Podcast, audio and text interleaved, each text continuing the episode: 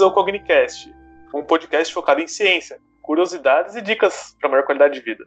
Eu sou o Maurício, eu sou biólogo, mestrando pela USP e atualmente trabalho na área de microbiologia. E eu sou o Carlos, amigo do Maurício, também sou biólogo, tenho mestrado em ciências biológicas e atualmente eu sou doutorando em neurociências pela PUC. E juntos esperamos embarcar com vocês aí nessa aventura pelo universo da ciência, simplificando os fatos e descobertas científicas, trazendo coisas relevantes para o nosso dia a dia, para a nossa vida, desmistificando certas crenças populares, certos mitos.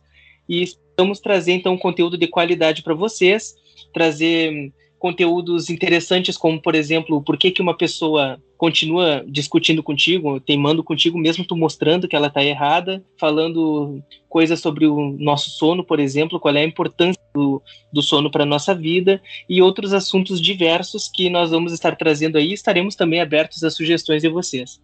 Vale lembrar que nossos podcasts, todos eles têm embasamento científico. Tudo que nós trouxermos aqui para vocês são pesquisados em revistas científicas conceituadas, porém nós traremos em uma linguagem acessível, de uma maneira bem descontraída e divertida, fora do convencional. E fiquem com o nosso primeiro episódio sobre o sono. Qual é a importância dele? Qual é a importância para nossa memória, para o nosso aprendizado, para o nosso dia a dia? Será que a gente tem que se preocupar em dormir bem? Será que faz bem, faz mal? Fique com o nosso episódio e confira.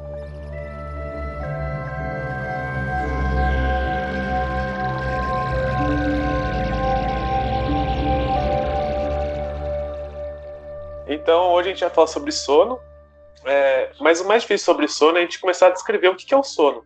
Mais pra frente a gente vê que é um pouco complicado, porque em animais eles têm um comportamento totalmente diferente do nosso. Se a gente observar alguém dormindo, a gente sabe que a pessoa tá dormindo. Isso com toda a experiência que a gente tem e tal. Mas é uma coisa fácil de ver. Mas e um animal? Um peixe? A gente sabe se ele tá dormindo?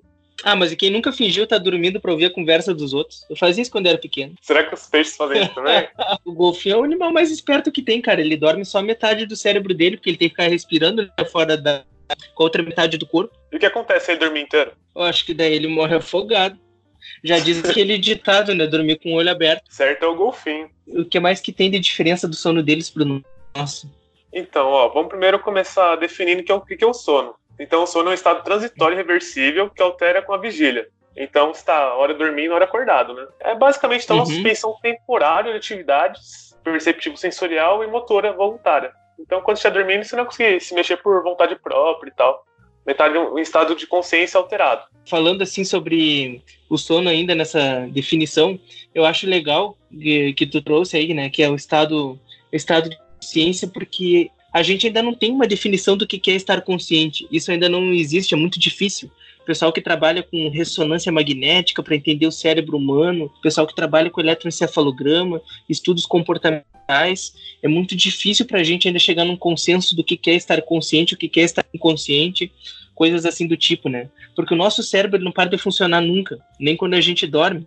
Inclusive, tem estudos muito legais que a gente vai falar depois mais para frente, do sono, da memória, tudo mais, porque o nosso cérebro ele revisa informações na, durante o sono de coisas que a gente aprendeu no dia a dia. E eles conseguiram achar esses, esses momentos em que isso acontece, eles acordavam, os ratinhos no caso, nesse exato momento, e depois os bichos não conseguiam lembrar do teste comportamental, que sacanagem, né? Que maldade!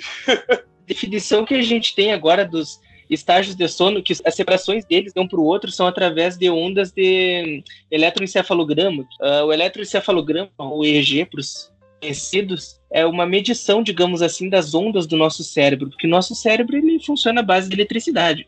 E se for dizer assim de uma maneira bem resumida, nós somos baterias ambulantes as coisas que a gente come, isso tudo vai virar energia química, energia eletroquímica, em algum momento isso vai ser transformado em eletricidade, eletricidade biológica, tem até livros sobre isso. E é muito bacana porque o nosso cérebro ele funciona assim, os neurônios são como um código binário, ou dá o choquezinho entre aspas, potencial de ação ou não.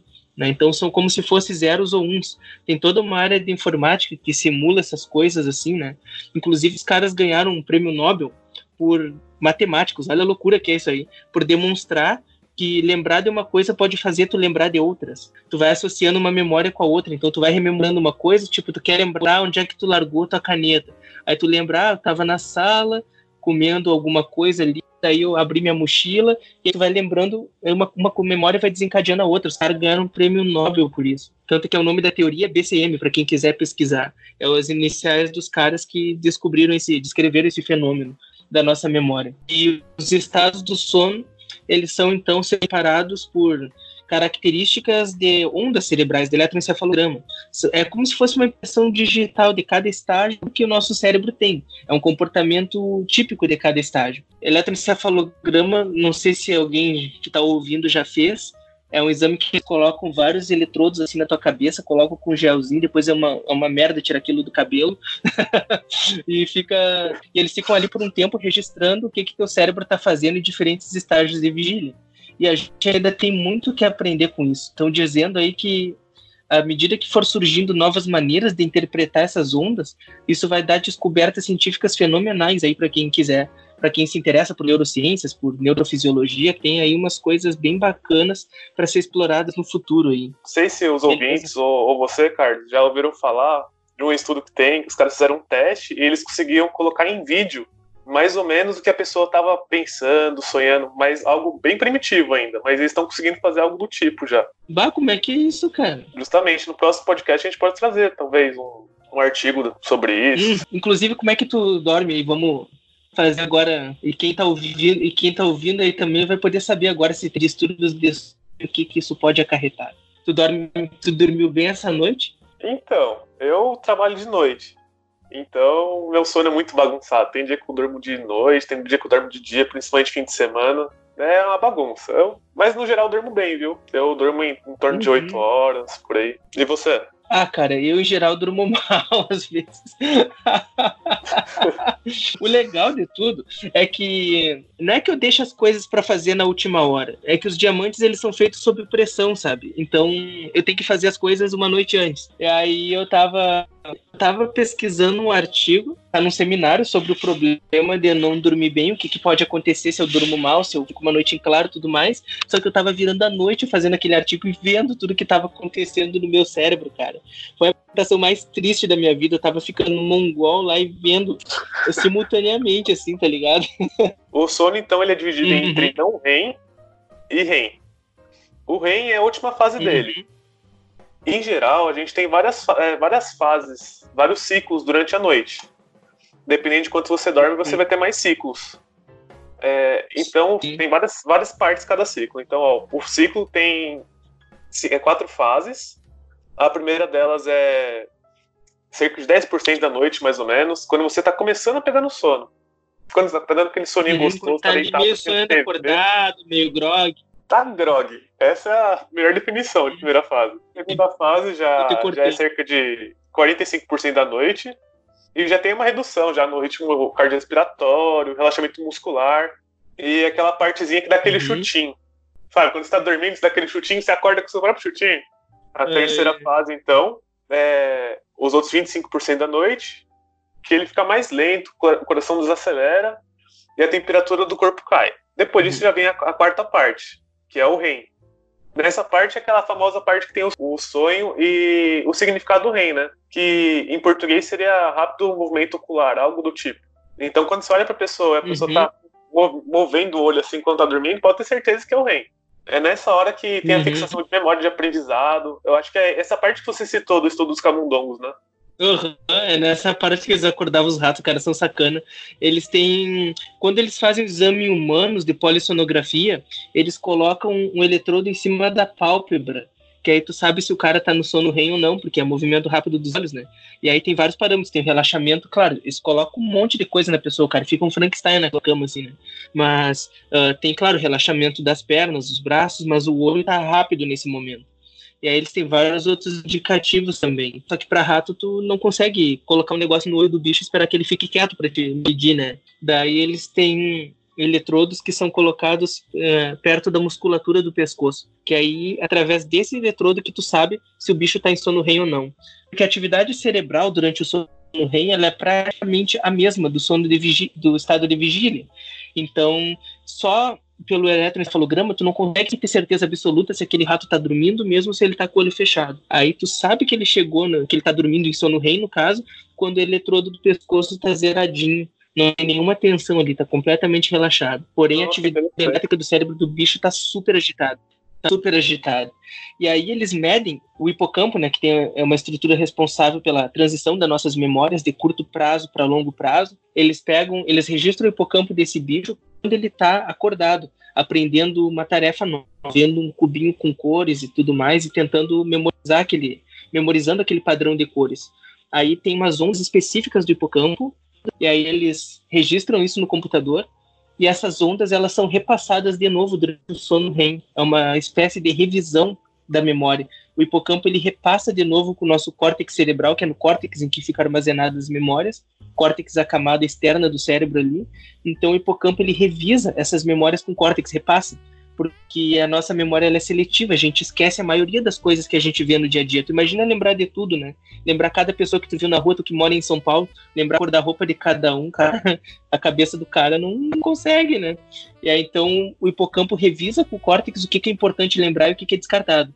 E aí nesse estado que eles veem o mesmo padrão de onda, ele acorda o bicho, faz um barulho na cabine, o bicho acorda e aí ele não consegue consolidar a memória. Por isso que é importante a importância do sono aí para o aprendizado, para quem estuda para prova. Pô, a importância do sono para tudo. As pessoas que falam que uhum. sono serve para nada, que tá perdendo tempo, que não tá sendo produtivo, gente, não façam isso. Olha só, algumas, algumas uhum. das importâncias do sono. Ó. Primeira fase vai ter a renovação das células. Segunda fase, ganho de massa muscular. Você que faz academia e não quer dormir, ó, dorme bastante. Terceira fase, liberação de hormônio de crescimento, GH.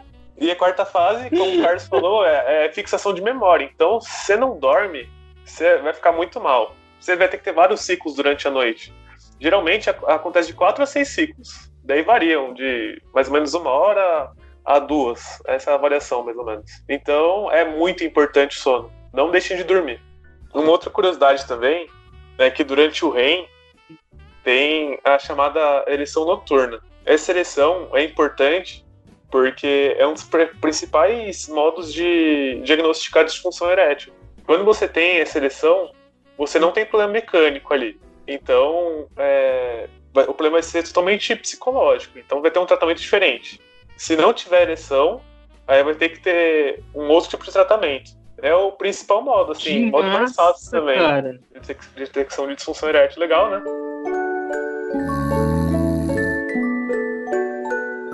ouvinte, vamos ver se tu aí tem distúrbio do sono. Tu também, Maurício, anota aí. Vamos ver a pontuação vai, que vai ver. ter aí. Muita gente diz que tem problema de sono, mas nem sempre isso é verdade. Às vezes a pessoa não tem mesmo. Claro, o que a gente vai falar aqui, né, não substitui de forma alguma o diagnóstico clínico. Vai no médico e ter certeza. Senão, né, não vai ficar, não, não vai ficar no Dr. Google nem nada do tipo. Até porque o Google já disse que tu vai morrer. Isso a gente sabe que eventualmente uma hora vai acontecer mesmo. O Google vai dizer que tu tá, que tu tá morrendo, tá definhando com câncer. Eu só tô dizendo aqui que teu cérebro vai derreter, mas é zoeira, tá? Sério, como é que faz? Como é que funciona esse teste?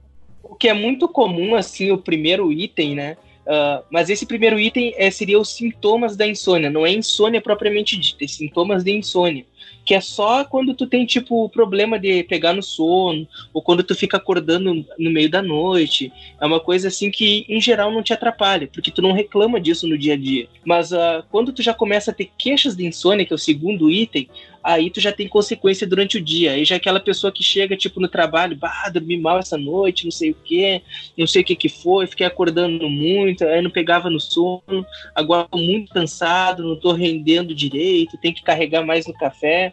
Aí isso já começa a ser queixa de insônia. Quando a pessoa começa a reclamar, mas às vezes é porque a pessoa reclamou na mesa e só quer chamar atenção, viu? Nem sempre é queixa de sono de fato. mas uh, esse segundo item eu quero destacar que ele tem consequências no dia a dia, prejudica o teu desempenho mas tem pessoas que é só para chamar atenção, então não acreditem em tudo que vocês ouvem. Também tem o terceiro item, que já é um pouco mais sério, que é insatisfação também com a qualidade e com a quantidade do sono. Tu queria poder dormir mais e nem sempre é uma coisa que tu consegue conciliar direito, porque às vezes tu trabalha que nem o Maurício, trabalha o dia todo, trabalha de noite também, não tem muitas horas disponíveis assim para dormir, ou tu tem algum vizinho barulhento, coisas assim, sabe?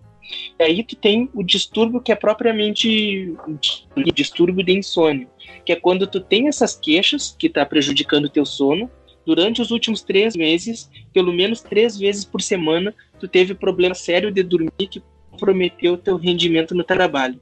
ou que te deixou muito cansado durante o dia e que mudou teu humor, deixou teu humor zoado. Hoje em dia também é interessante dizer que tem gadgets, né, eletrônicos que ajudam a gente a, a, monitorar a qualidade do nosso sono.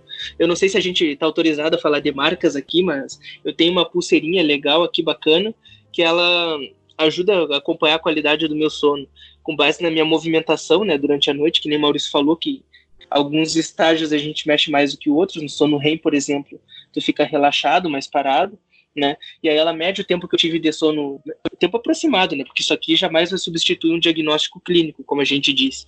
Aí ela mede o tempo que tu tem de sono, sono leve, sono profundo, os batimentos cardíacos, que é um critério importante também, e ela dá um relatório, só que os meus relatórios são sempre péssimos. Eu tô sempre abaixo da média das pessoas da minha idade. Ainda tô vendo o que, que eu posso fazer para melhorar. E aí tem muita gente que pensa, não, é, dormir mais pode resolver. Eu vou repor as horas de sono perdidas. Eu, eu, tomo uma cerveja e durmo pra caramba. Não, não é bem assim, tá bom? Dormir sob efeito de álcool ou qualquer outra droga não é um sono exatamente reparador. É diferente porque o cérebro ele nem sempre consegue descansar quando tu tem alguma coisa agindo no teu organismo. É claro que isso só o médico vai te dizer de certeza.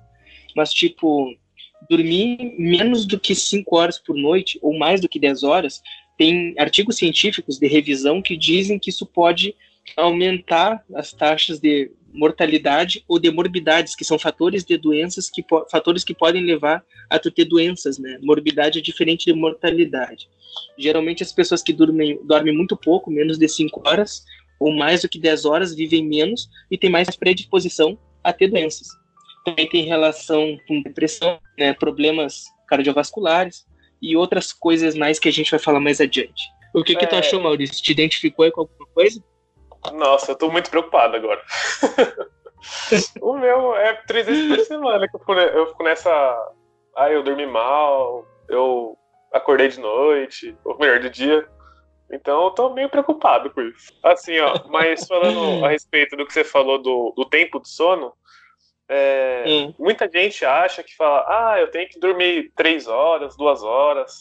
Gente, é, esse negócio, assim, ó, geralmente tem uma curva de quem dorme mais, menos e o, o normal da população.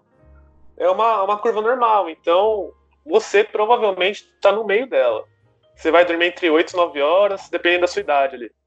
Raramente você vai estar tá no, no fim ou no começo da curva. Então não, não tenta dormir assim duas horas achando que tá normal, que provavelmente não é. é a gente então recomenda você procurar um, um, médico, ir no Instituto do Sono, lá o pessoal faz esse tipo de, de acompanhamento de graça. É legal fazer esse tipo de acompanhamento porque é uma coisa que vai te prejudicar muito, caso você não esteja dormindo bem.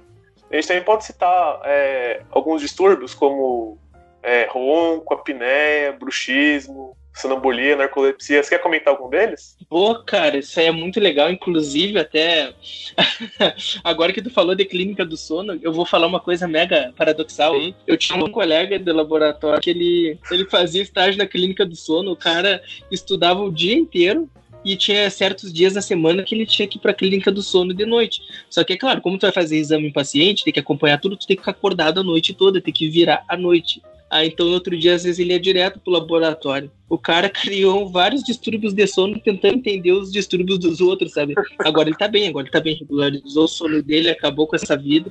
Mas tipo, era sacanagem que a gente fazia uns experimentos assim, cara, que durava horas numa salinha com que esquenta pra caramba e tinha que ser tudo escuro por causa dos reagentes que já lá naquele microscópio. O cara ficava naquela posição de filósofo, sabe? Aquela estátua do filósofo famosa que o cara tá sentado com, a, com o queixo sobre a com, a, com o queixo na mão, sabe? E o braço apoiado na perna, dormindo assim, coitado. O cara é a própria cobaia, ele mesmo faz era... tudo nele mesmo quando eu era pequeno, eu tinha muito problema de sonambulismo. Eu, do nada, tomava cada susto, porque eu acordava no quarto da mãe do pai. Tipo, eu batia na porta do quarto deles, o pai abria a porta e eu me deitava no lugar dele da cama. Eu entrava e me deitava lá, eu não sabia o que eu estava fazendo. Aí eles botavam um colchão no chão pra mim, me botavam lá, eu, eu nem acordava, não via nada. E quando vi, eu acordava lá do nada. Outra vez a sala estava em reforma e aí o sofá da sala ficou temporariamente no meu quarto. Eu já acordei sentado naquele sofá algumas vezes. E tipo, como? Eu só ficava, what the fuck? O que que tá acontecendo, cara? Como é que eu vim parar aqui? Nossa! É uma coisa bizarra, mas Isso depois de adulto. na, na fase REM, né? Aham. E não que tu acorda, é um susto, porque tu pensa, what the fuck, onde é que eu tô? Sabe? Você ouviu falar que é que- acordar a pessoa sonâmbulo, é, a pessoa morre? Ah, não morre não, porque uma vez um primo do pai deu um soco na perna do outro que era sonâmbulo e ele acordou com uma dor desgraçada e tá bem vivo. Esse é um mito fortemente, né? Nossa, mas que jeito de acordar a pessoa, que maldade. Eu não sei porquê, acho que se foi de zoeira o que, que foi, mas o primo do pai tomou-lhe um soco e acordou e tá, tá bem vivo hoje. Eu não sei por que, que tem esse. de onde surgiu essa coisa mística aí, né? Mas sobre o ronco, interessante mencionar Ah. é. Tem um professor de medicina do sono que ele falou para nós, é um jeito que, que tu mesmo pode fazer daí, quem tá nos ouvindo também pode fazer, para tentar entender o estresse que o corpo é submetido quando tu tá roncando. Porque pra, a gente pensa que às vezes roncar é só barulho, não acontece nada no corpo, que tá tudo bem, né? Na verdade, o ronco é uma tentativa desesperada do corpo de respirar, porque a saturação de oxigênio no sangue tá diminuindo pra caramba, né? Então, tu que tá ouvindo aí, pode tentar ir também, Maurício, agora pra te ver. É, primeiro tu inspira o ar, depois tu tapa o nariz e a boca ao mesmo tempo, com bastante força, e aí tu fica tentando inspirar e expirar com toda a tua força, mas deixa a mão firme que é para não deixar isso acontecer. E faz isso dez vezes. Na décima, tu solta bruscamente a mão do nada e aí tu finalmente consegue respirar. Tenta aí. Nossa, que desesperador, cara. É isso que acontece com o corpo.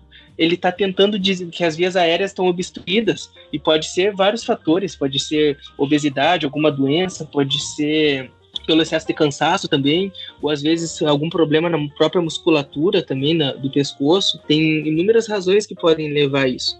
Tipo, uma já conheci casos de pessoas que tiveram um problema tão grave assim que quando chegaram no médico, eles no exame de polissonografia, eles medem como tá a oxigenação do sangue. E o cara tava tipo, o normal é tu tá perto de 100, 90 e poucos por cento assim.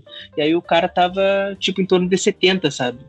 Aí o médico disse que se recebesse um paciente daquele, entubava imediatamente e mandava para emergência, sabe? Então é bem grave o negócio. E tu pode comprometer muito as tuas funções cognitivas, a tua saúde. Imagina, o cérebro é o órgão que mais consome oxigênio no corpo. Então, imagina tu não tá respirando o suficiente. Como é que fica a tua saúde mental? E tem muita relação, por exemplo, dos distúrbios de sono com desenvolvimento de demências. Porque antigamente se pensava que, tipo, ah, a pessoa com Alzheimer ali tá tendo insônia porque insônia é um dos sintomas do Alzheimer. Tem morte de neurônio, tem neurodegeneração, tudo mais. Só que agora eles estão vendo que não é bem assim.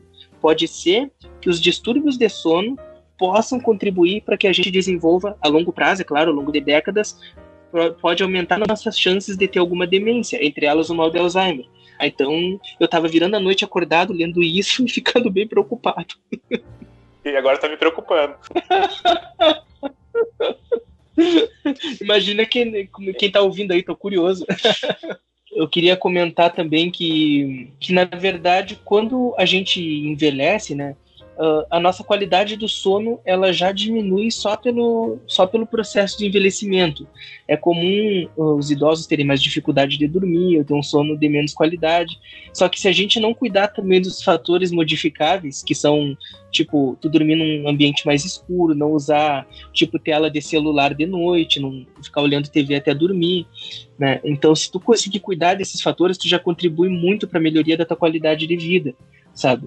Uh, tem até um estudo que eles fizeram muito interessante com camundongos, e que eles pegaram os camundongos para simular como se fosse uma TV, sabe? Que eles estivessem olhando até dormir. E esses animais, eles tiveram uma piora significativa na, nas tarefas de memória. Eles não conseguiam lembrar das coisas, lembravam bem menos do que aqueles que dormiam no escuro, perfeitamente dito, e também eles tinham mais propensão a ter depressão. Tem até alguns estudos acontecendo em que eles colocam barulhos e, e luz é, de noite na gaiola dos ratos quando eles deveriam estar dormindo para ver como isso pode desenvolver depressão no futuro, sabe? Então é uma coisa bem séria. É uma coisa que parece simples, o sono, mas é, é muito sério isso. Então, a dica que a gente tem para quem está dormindo mal é. A gente pode usar aqueles filtros de luz azul no celular, dormir em um ambiente Eu bem uso. escuro. Eu uso no celular, no computador e no tablet. Nossa, tudo. Então, a dica que a gente tem é filtro azul, dormir em ambiente bem escuro, dormir sempre no mesmo horário, isso ajuda bastante também. A gente acostuma o corpo com aquele horário ali. Não usar o quarto, então, para outra atividade, assim, senão o sono.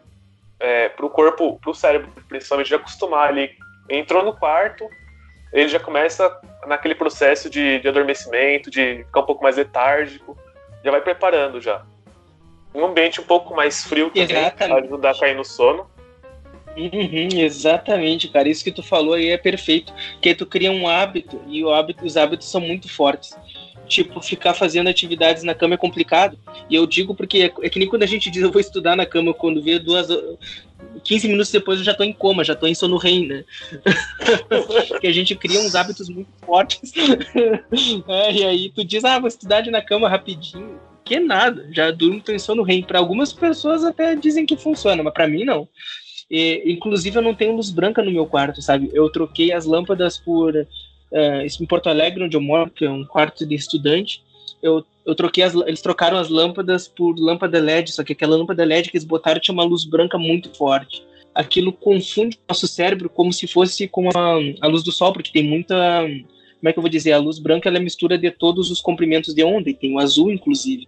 E é uma coisa que excita o nosso cérebro e estimula ele a pensar que é dia então, isso atrapalha o nosso ciclo circadiano, que é o nosso ciclo de sono e vigília, nosso relógio biológico. Então, eu só uso aquelas lâmpadas LED que são branco quente, sabe? Warm white no abajur, que aí fica como se fosse uma luz amarelinha quente, assim. Então, eu só uso essa luz do abajur de noite, que aí quando eu ligo aquela luz já começa a dar uma sonolência, já fica fácil de dormir. E aí de manhã, quando eu tenho que levantar, eu ligo a luz do quarto e vem aquele branco na cara, e aí fica bem difícil de pegar no sono de novo depois. Atrapalha, né, a produção de melatonina, o hormônio do sono. Exatamente. Ah, o é... interessante que eu ia dizer, já que a gente está falando de neurociência, demência e dormir mal, não sei o quê, é, 35% das demências no mundo, elas são causadas por coisas que a gente pode modificar. Isso é uma área da ciência muito bonita, que é chamada de psiconeuroimunologia é uma área em que eles relacionam aspectos psicológicos e emocionais da gente com os efeitos imunológicos do corpo. Isso tem muito a ver com neurociência também. Agora está tendo muito highlight, digamos assim, essa área. O número de publicações cresceu violentamente de 2000 para cá. De 2000 para 2010, 2019 agora, está sendo quase que uma, um crescimento exponencial, assim, está sendo um crescimento absurdo, que agora as pessoas estão estão se importando mais com a nossa qualidade de vida, o nosso bem-estar, o sono, né, o bom humor, e estão vendo que, tipo, dormir mal, mesmo que seja só uma noite, tu já está gerando inflamação no cérebro, já está gerando produção de fatores inflamatórios que não estão no cérebro se tu tá bem, se tu tá na condição mais homeostática, mais em equilíbrio, mais saudável, digamos assim. Um dado meio alarmante é que em 2015 tinha aproximadamente 47 milhões de pessoas com demência no mundo acima de 65 anos. E, e a previsão é que em 2050 esse número chegue a 150 milhões. Só que 35% disso são coisas que a gente tem como modificar e quem sabe melhorar, né? Um dos primeiros fatores que tem é a questão da educação. Quanto mais tu estuda, melhor é para o teu cérebro, porque tu cria as chamadas reservas cognitivas. E essas reservas cognitivas, elas teriam que ser, entre aspas, depletadas antes da, da demência poder desenvolver. Uma coisa muito legal é um físico que ele tinha nos Estados Unidos, com torno de 70 anos que o cara tinha, e o cara era muito inteligente, muito estudioso, ele jogava xadrez assim, e ele conseguia prever 15 jogadas antes do adversário. Só que aí ele notou que ele estava prevendo menos jogadas, ele estava prevendo 7, 8, e começou a cair isso. Ele ia no médico, queixava, só que ele não tinha nenhum outro problema na vida dele, a memória dele estava boa, todas as outras funções cognitivas estavam boas.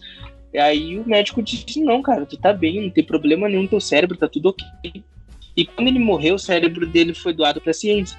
E viram que o cérebro dele estava tomado de placa beta-amiloide, que é uma das coisas que acontece no cérebro de quem tem Alzheimer.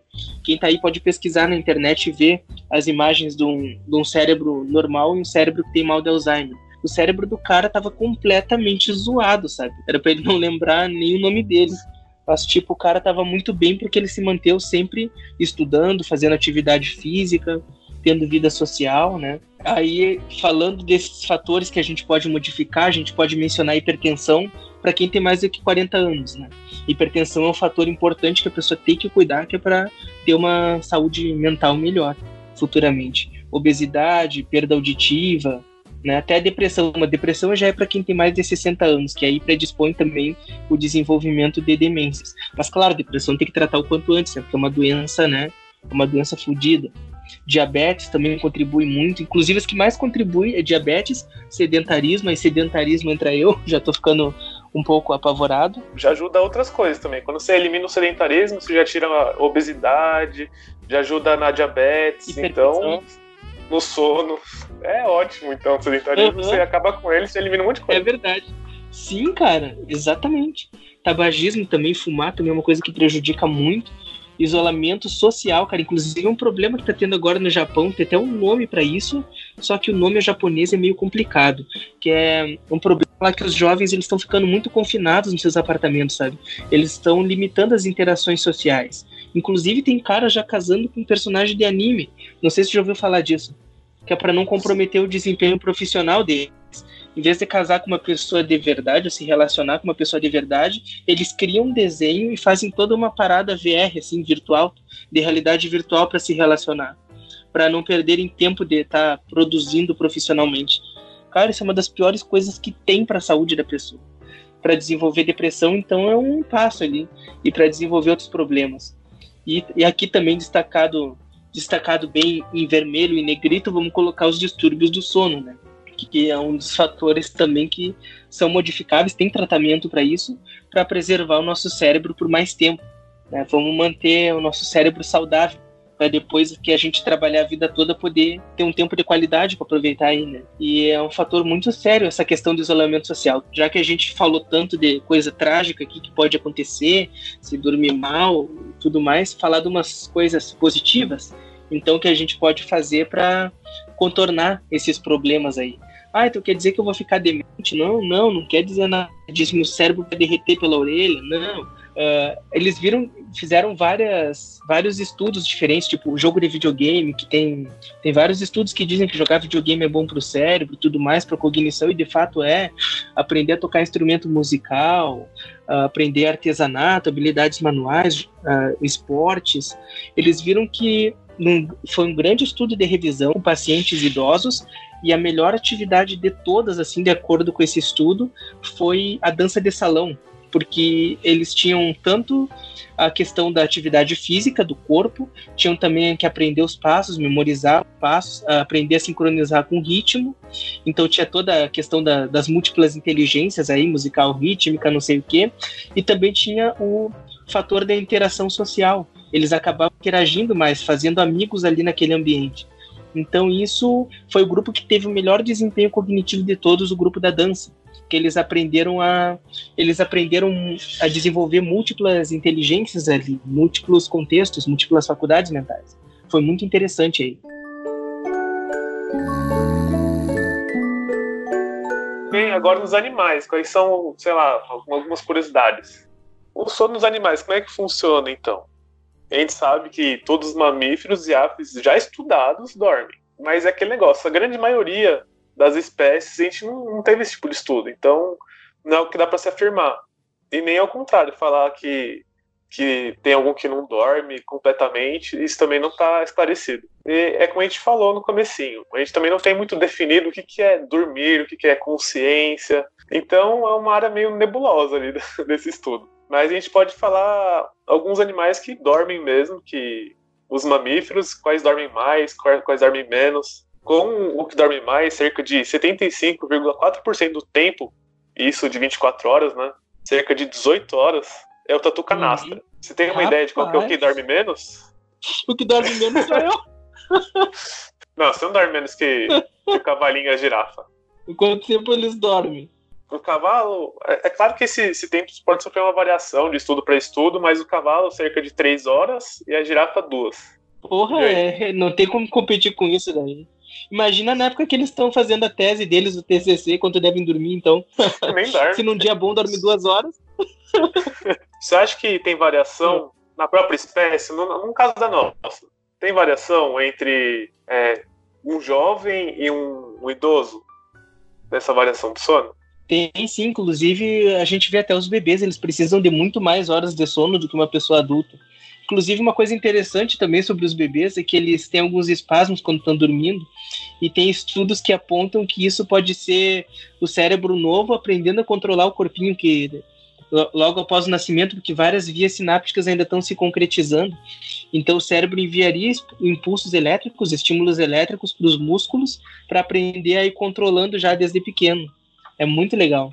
Então, ele vai sedimentando aquele, aquele conhecimento que ele ganha no, através do dia ali, andando, tocando as coisas, conhecendo, e de noite fica meio que exercitando isso. Será que é mais ou menos isso? Exatamente. Inclusive, eles fizeram um teste, cara, eu fiquei assim, ó de queixo caído no chão. Eles testaram a diferença, eles testaram é, em que momento seria melhor para a criança dormir, para memorizar processos de que a gente tem dois tipos, uh, falando a grosso modo, né? A gente tem dois tipos de memória: as procedurais, que é tipo tu dirigir um carro, andar de bicicleta, e as memórias declarativas, que são as memórias, as declarativas, aquelas que tu consegue verbalizar como, por exemplo, os assuntos que a gente está falando aqui nesse podcast. São coisas declarativas porque a gente consegue falar para vocês. Só que agora coisas procedurais não tem como a gente falar.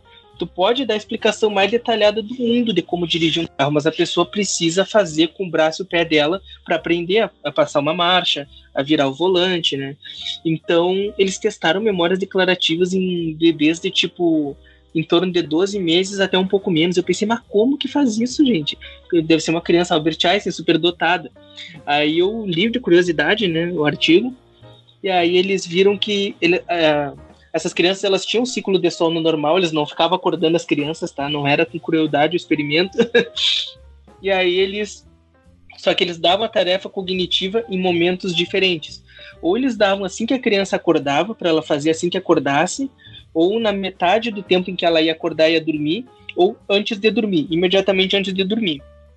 Aí era basicamente uma boneca, e essa boneca ela tinha partes que saíam, tipo, saía a mão, saía a cabeça, saía acessórios, e aí a criança tinha que lembrar onde ia cada acessório na boneca, que é uma espécie de memória declarativa, porque a criança de 12, de 12 meses, ela 10, 12 meses não vai ter muito o que conversar contigo, algumas já falam, né? Mas outras não tem muito, né, o que o que falar. Daí eles eles viram que as crianças que tiveram melhor desempenho e lembrar onde ficavam as partes da boneca, como montar a boneca, foram aquelas que tiveram a tarefa imediatamente antes de dormir. Se bem que Nossa. tem dados hoje em dia dizendo que dependendo do tipo de memória, algumas tarefas é melhor tu fazer antes de dormir, imediatamente antes, ou outras um pouco antes assim, ou outras depois que tu acorda. Caraca, interessante, hein? Uma outra coisa legal é um artigo sobre medusas. As medusas surgiram há cerca de 600 milhões de anos e, e pertencem a um, um grupo de, dos primeiros animais a desenvolver neurônios. Então elas têm aquelas células nervosas ali, como a gente, mas não tem uma estrutura que forme e liga durante é, é, é, em todo o corpo, que seria a nossa coluna, nossa. Elas não nossa, teriam, então, tipo, um sistema nervoso central complexo que nem a gente, né?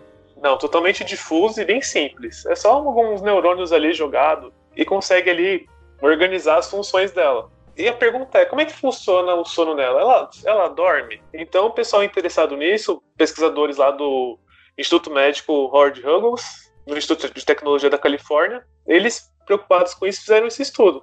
Eles queriam saber qual, tipo, o animal mais, uhum. mais simples que... Ele dorme ou não dorme? Daí, essas medusas é, têm o um tamanho mais ou menos de 2 a 5 centímetros. São bem pequenininhas e são aquelas, parecem uma água viva, assim, ficam mexendo na água, assim. Eles pegaram 23 medusas e observaram durante seis dias inteiros e contaram as pulsações. De noite, eles perceberam que esse ritmo abrandava, ficava um pouco mais lento as pulsações da medusa. Eles fizeram todo o estudo baseado nas pulsações, que dava para saber que o bicho estava um pouco mais letárgico. Ou seja, estava com um ritmo um pouco mais devagarzinho, né? Então, o que eles fizeram? Quando o bicho ficava letárgico de noite, já com aquelas pulsações diminuídas, eles tacavam comida. E percebiam que rapidamente elas acordavam. Mas elas ficavam um pouco letárgicas, elas continuavam um pouco assim. Mas eles confirmaram que isso não era nenhum tipo de situação de paralisia ou coma. Eles fizeram esse, essa parte do estudo de tacar comidinha para isso. Depois eles fizeram outro teste. Eles obrigavam ela a reagir após ser acordada. E realmente, ela estava mais lenta mesmo. A, a pergunta que ficou aí então: será que elas têm consequência de ficar acordada durante o tempo que era para estar tá dormindo? Ou seja, faz falta ela ficar naquele estado de menor movimentação, mais letárgica. Daí, como é que eles fizeram para testar essa hipótese? Eles pegaram na parte da noite, em que elas estavam com aquele momento diminuído, e ficavam tacando pequenos jatos de água, acordando as medusas. Olha que maldade. Acordar medusa. Qual é teu trabalho? Acordar medusa. Tipo, o cara fala, não, eu tô fazendo aqui iniciação científica no laboratório lá do Instituto Americano de Saúde, não sei o quê. Fala o um nome mega fodão no Instituto de Tecnologia da Califórnia. Pô, que foda, cara. O que que tu faz lá? Ah, eu acordo medusa com jatos de água. Ele usa marquinha d'água. A gente ri, mas a ciência é cheia dessas coisas. É cheio de coisas que, se a gente for tirar do contexto geral, do contexto da descoberta científica, é bem engraçado mesmo, muitas das coisas que a gente faz. Uh, é, é, inclusive, a gente pode um dia no futuro mencionar as coisas que a gente fazia em laboratório também, que a gente trabalhou muito, ainda trabalhamos em laboratório. Mas é claro, tudo isso tem um contexto maior e tem um significado maior. Não é só brincadeirinha de pistolinha d'água, né, Maurício? Não, claro que não. Isso aqui serve até para ver como é que foi a evolução, como é que funciona todo esse negócio do sono. Sem você entender isso num animal mais simples, ajuda a entender isso na gente também, como se desenvolveu no decorrer da história, né? Nesse caso aqui, eles então ficaram tacando os, os jatinhos, enquanto elas, no horário que seria para elas dormirem, durante a noite toda. E no outro dia, o que aconteceu?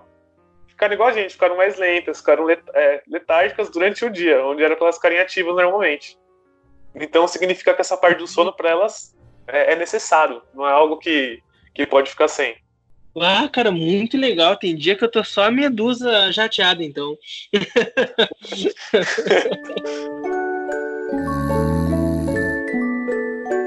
eu acho que a gente uhum. ficou numa boa, cara. A gente intercalou com bom humor, eu acho que ficou muito legal. Tro... E a ideia é essa, trazer coisas bem diversificadas. Eu acho que ficou muito legal. Tu trouxe umas coisas muito diversificadas aí, cara. Eu adorei. Os exemplos aí da Medusa, da importância desses estudos, eu acho que é legal que nisso aí a gente está falando a importância para as pessoas de manter a mente aberta, sabe? Porque a ciência ela não é só coisa assim de, de NASA, de levar foguete para o espaço. Atento acordar uma medusa com jato d'água tem uma coisa científica importante ali para entender a evolução do sono até chegar na gente, sabe? Então, eu acho que tudo é, foi muito válido.